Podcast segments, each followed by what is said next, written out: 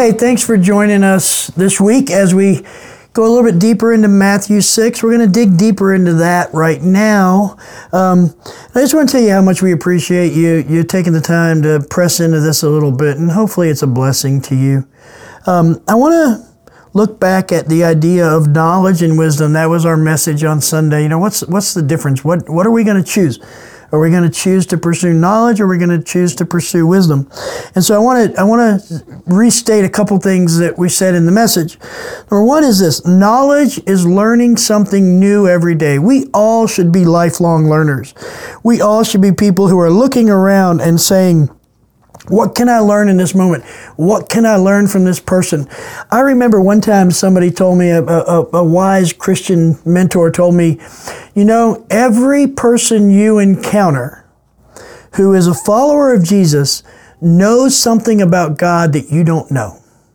And that changed my perspective because it moved me from that place of going, um, well, you know, this person's been in this long and they read these books and they understand this. And so clearly they can teach me something. But this person is a brand new Christian and they're struggling just to figure out how to read a Bible. They don't even know what translation to get. So there's really nothing I can learn from them.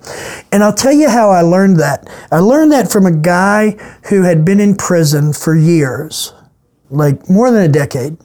And he got saved in prison. He got out of prison. He was a painter. And he started coming to our church.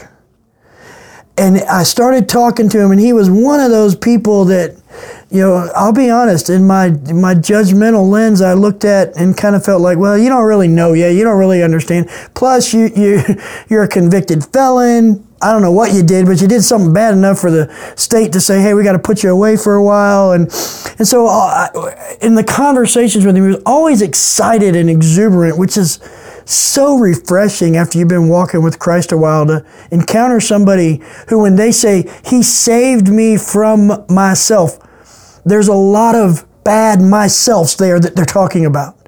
That He pulled me up out of the pit. No, this dude was literally in a pit. He was in a bad, bad place. And he found Christ, and Christ saved him. And he'd talk and he'd share, you know, these experiences and knowledge. And, and for, you know, the first few weeks that I knew him, I'd constantly put on my theological hat and try to pick apart what he was saying and examine it with a theological lens. And then just God convicted me of that and, and helped me see that although in my pride and my hubris, I was looking at this guy and thinking to myself, well, I'm way further down the road than he is. That season of talking, his name was Michael, and that season of talking to Michael probably was the best and sweetest season of spiritual growth I ever had because he brought me back to a place of being able to recognize that my knowledge of God was fine and that's great and you need it, but the wisdom of God is far better. And wisdom comes from experience. Michael had wisdom because he had deep spiritual experiences with God when he was in a pit of despair, literally imprisoned being mistreated, being, um, he even had a guy threaten to kill him if he wouldn't renounce his faith while he was in prison. And, and so I learned something from that. And one of those takeaways is the best piece of knowledge I have is that everybody I encounter who knows Christ knows something about Christ that I don't know no matter who they are. So that's that's knowledge. and then wisdom is seeking to glean that. And so knowledge is learning something new every day, and wisdom is letting go of something every day. Wisdom is being able to say, I'm not going to cling to things that, that I thought were true that now experience is telling me they're not so true. Um, you take lack of wisdom and you push it out as far as you can send it, and you land at the place of delusion. I refuse to let go of any of my preconceived ideas and notions and concepts and understandings, even though new knowledge has come in and revealed to me that I don't have a full understanding of this thing. But I refuse to let it go. That's a lack of wisdom. And so, Knowledge is learning something every day. We need to be lifelong learners.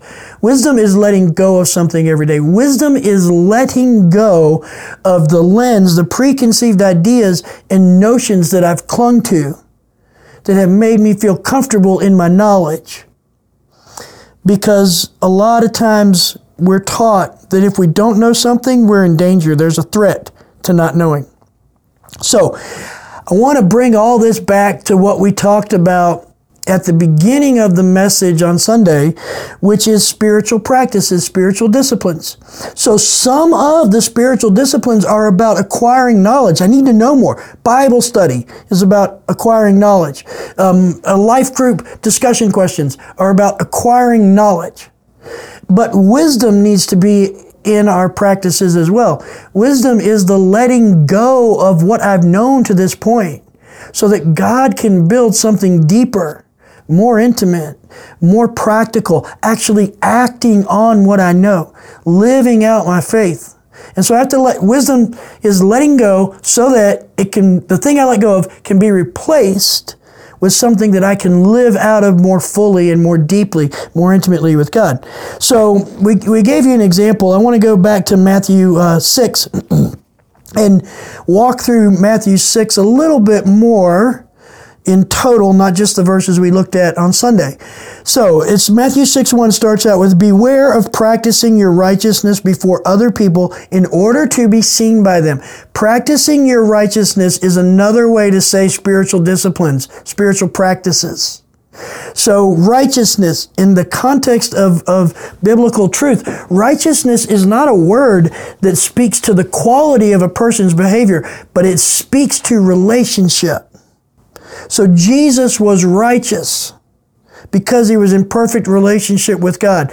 When we take on the righteousness of Christ, what's happening is we are being made uh, perfect in relationship with God. The relationship with me and God is restored because of Jesus who lived in perfect union relationship with God. So his righteousness is now my righteousness. What was his righteousness? It was perfect relationship with God. So what is my righteousness now? I am in perfect relationship with God. So, beware of practicing your righteousness before other people in order to be seen by them. Don't live out your relationship with God simply for the sake of being seen by others, because eventually the, the living out won't be about being in right relationship with God. It'll be about being in the relationship I want to be with with other people. So that's verse 1 in chapter 6. Then he goes into all those things that we mentioned in the sermon. When you give, when you pray, when you fast, he talks about storing up treasures in heaven. So in essence, when you store things up, store them up in heaven, not on earth. He talks about um, don't be anxious. He talks about the, the things that lead to the don't be anxious, the practices, the practices of righteousness, the spiritual disciplines. And, and those are things that Jesus practiced in himself. So Jesus was a prayer. He was someone who fasted. He was a giver. He was somebody who stored up all of his treasures in heaven, not just most of them. He was somebody who served God, not man not stuff.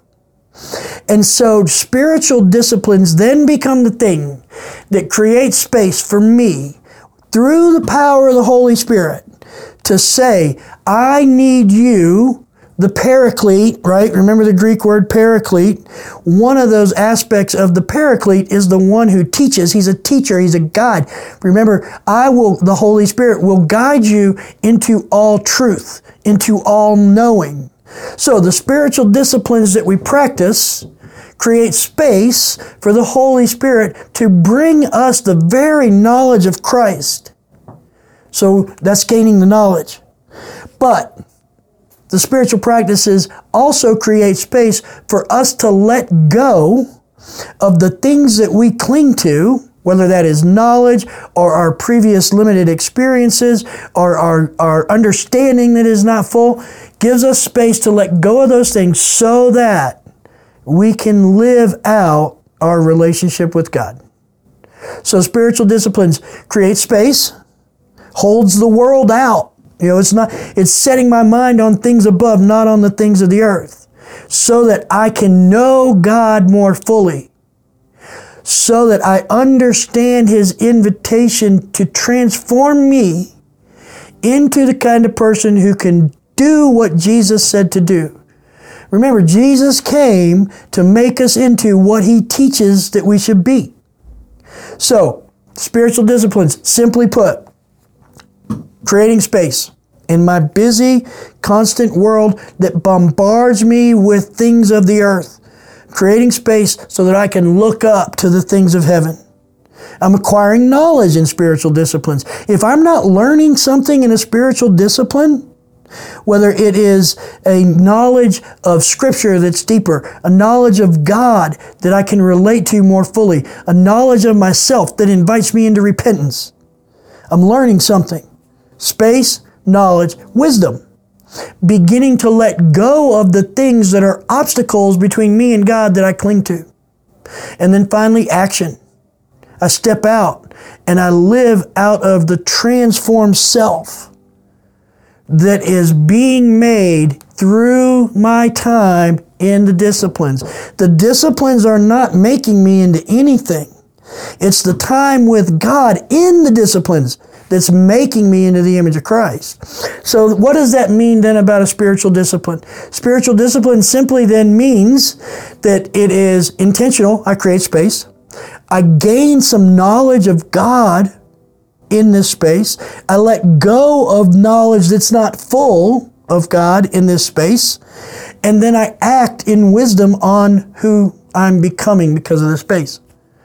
All empowered by the Holy Spirit, all prescribed to us by Jesus Himself, practiced by Jesus Himself. The invitation from God to us is to become like Christ. Spiritual disciplines, practices are the way we do that. And I still think one of the best analogies I can offer is the one that I offered in our sermon on Sunday. It's about moving from a couch sitter to a marathon runner. The person who's on the couch has the potential to run a marathon if he will train or she will train to become the kind of person who can run a marathon. That potential is in me while I'm sitting on the couch eating my bag of potato chips and donuts. But if I don't create the space in my life to practice the disciplines that will transform me into the kind of person who can run a marathon, I will never run a marathon.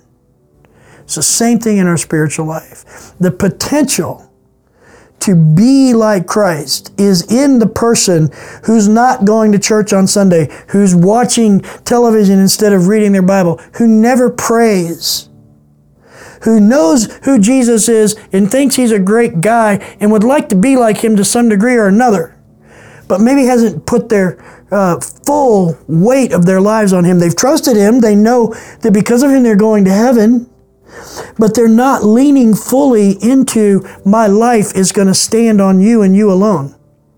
So that person sitting on the couch on Sunday morning, they've, they've said, I trust Jesus. I will put the weight of my soul on him and I'll trust him for salvation, but I still haven't put the weight of my life on him. Well, we can go to them and say, hey, you need to walk in the ways of Christ. You need to be transformed from glory to glory into the image of Jesus himself. And they can hear that and go, well, what does that mean? Well, I guess it means I need to go do the things that Jesus did. So let me love God. Let me love others. Let me give to the poor. Let me uh, be with the needy. I'll visit the sick. I'll, I'll feed the hungry. And then they try to do those things and they find out they're not capable of doing those things. The same way I would find out I am not capable of running a marathon if I went to try to run one right now. And so once we come to that realization, have a desire to live like Jesus invites me to live, to live how he lived. And I've tried and I've failed. So what now? Well, now I go into the training regimen. I go into those disciplines, those spiritual practices that I view with intention and say, I'm going to do these things so that I will be transformed by the Holy Spirit as a result of these practices into the kind of person who can run a marathon the way Jesus ran the marathon of his life and just look like him. So hopefully that helps you understand what spiritual practices are. Now, one more thing I want to give you before we wrap this up. With all of that, what that means then is this.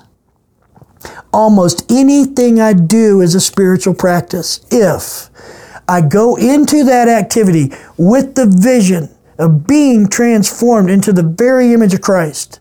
And with the intention of seeking nothing but that transformation in that practice.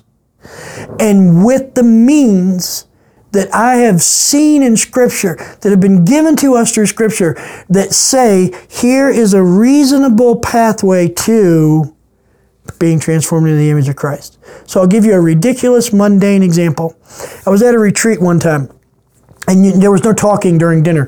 It was it was a silent retreat, and there was no talking for the whole weekend. But I don't want to freak anybody out, so I'll just say there wasn't talking during dinner time. And I'm one of these people that constantly is looking to get to the next thing. I'm always looking to get to the next thing. Well, you all know people like that. You may not know they're people like that, but I'm going to tell you how to tell that they're people like that. Watch how they eat. Because there comes a point where all I'm trying to do is get done with this meal and get to the next thing. And so as I'm sitting there, this thinking on God's presence and thinking of the sweetness of resting in the presence of Christ in all things, it occurred to me that I don't do that when I eat. I'm not resting in His presence. I'm trying to hurry through that so I can find a better presence somewhere else. Well, Jesus didn't invite me to be one with Him, to be in Him, so that I could rush through life to get to the next place where I feel more one with Him, more in His presence. So I said, you know what? I'm going to, this whole weekend I'm here, I'm going to engage the spiritual discipline of taking a bite of food setting my fork on the table, and then chewing my food, swallowing my food, and then picking my fork up and getting more food and taking another bite. That sounds absolutely ridiculous as a spiritual discipline, doesn't it? But I did it with a vision of savoring the presence of Christ the same way I savor food. I did it with the intention of recognizing that His presence in that moment at my meal was sufficient. I didn't need the next presence that was coming that I thought would be bigger. And the means by which I moved towards that vision was a fork. So I'm hoping what you see here is that when I have the right vision of I'm going to become one with Christ, I'm going to be transformed in His very image, and I have the intention to see that happen in all things, then whatever means I use is irrelevant. And oh, by the way, everything can be a means washing your hands, driving your car, reading your Bible, praying, speaking with your wife, correcting your children. All of those things can be a means by which I begin to be made into who Jesus teaches me to be if I have the right vision and intention in it. So I hope that helps clarify spiritual practices, spiritual, whatever you want to call it. Practices is probably the best word. Let's leave it at that. I hope that helps clarify what a spiritual practice is, how we go about doing it, what we need to create in the practice, and what can be a spiritual practice. So I hope that's beneficial. I hope that's helpful. But that list of things in Matthew 6, really the end of Matthew 5 into Matthew 6, uh, give and pray and fast and store up and and you know those things that Jesus talks about. If you're not sure where to start with a spiritual practice, maybe grab one of those and start there. It's the ones he gave us in Matthew 6. It's not an exhaustive list. It's a sampling. But it's possible to get to the place where once I have a clear vision of what God wants to make me into, of what it looks like for me to be transformed into the image of Christ, and I actually get intentional about it, then anything can be the means by which that happens, so long as the Holy Spirit's in the center of it. So thanks for watching. I hope that's helpful. Um, yeah, Pastor James sent some great questions to you to, to walk through as a discussion time, but I'd really love it if you just kind of Use your discussion time in your group as a spiritual practice. Spiritual practice to, if nothing else, say this. We are going to have a vision of the same type of community for us in our group as Jesus had between himself and the Spirit and the Father, that community of the Trinity. We want to be a Trinitarian community. That's our vision. We're going to be intentional about it. By meeting regularly, by holding each other up, by pressing into presence with each other, by studying God's Word and pressing into that, by practicing it. And the means by which we're going to do that in this moment is transparent and open communication with each other. So let that be what you press towards right now. Let me pray for you. Father, we're so grateful that you have a desire that runs so deep to see us be transformed in the image of your Son, that you would do it in your power. And all you ask of us is willingness. All you ask of us is intention. And so, God, I pray that the vision of each of us as believers at Temple Baptist Church is a vision of us that comes from 2 Corinthians 3, that we would be transformed from glory to glory into the very image of the likeness of Christ. And that the things we do are rooted in intention. They're not haphazard or random. But we expect God for that vision to be realized as we become intentional in seeking it. And Lord, I ask that by the power of your Spirit, you reveal to each of us the means that you would have us practice that would reach that, move us to that vision. That you'd reveal those means to us as individuals, but also as a corporate body, as a church. And that we would, in our intention, walk in those ways. And we ask all this in Jesus' name. Amen. Hey, have a great time of discussion. We'll see you next week.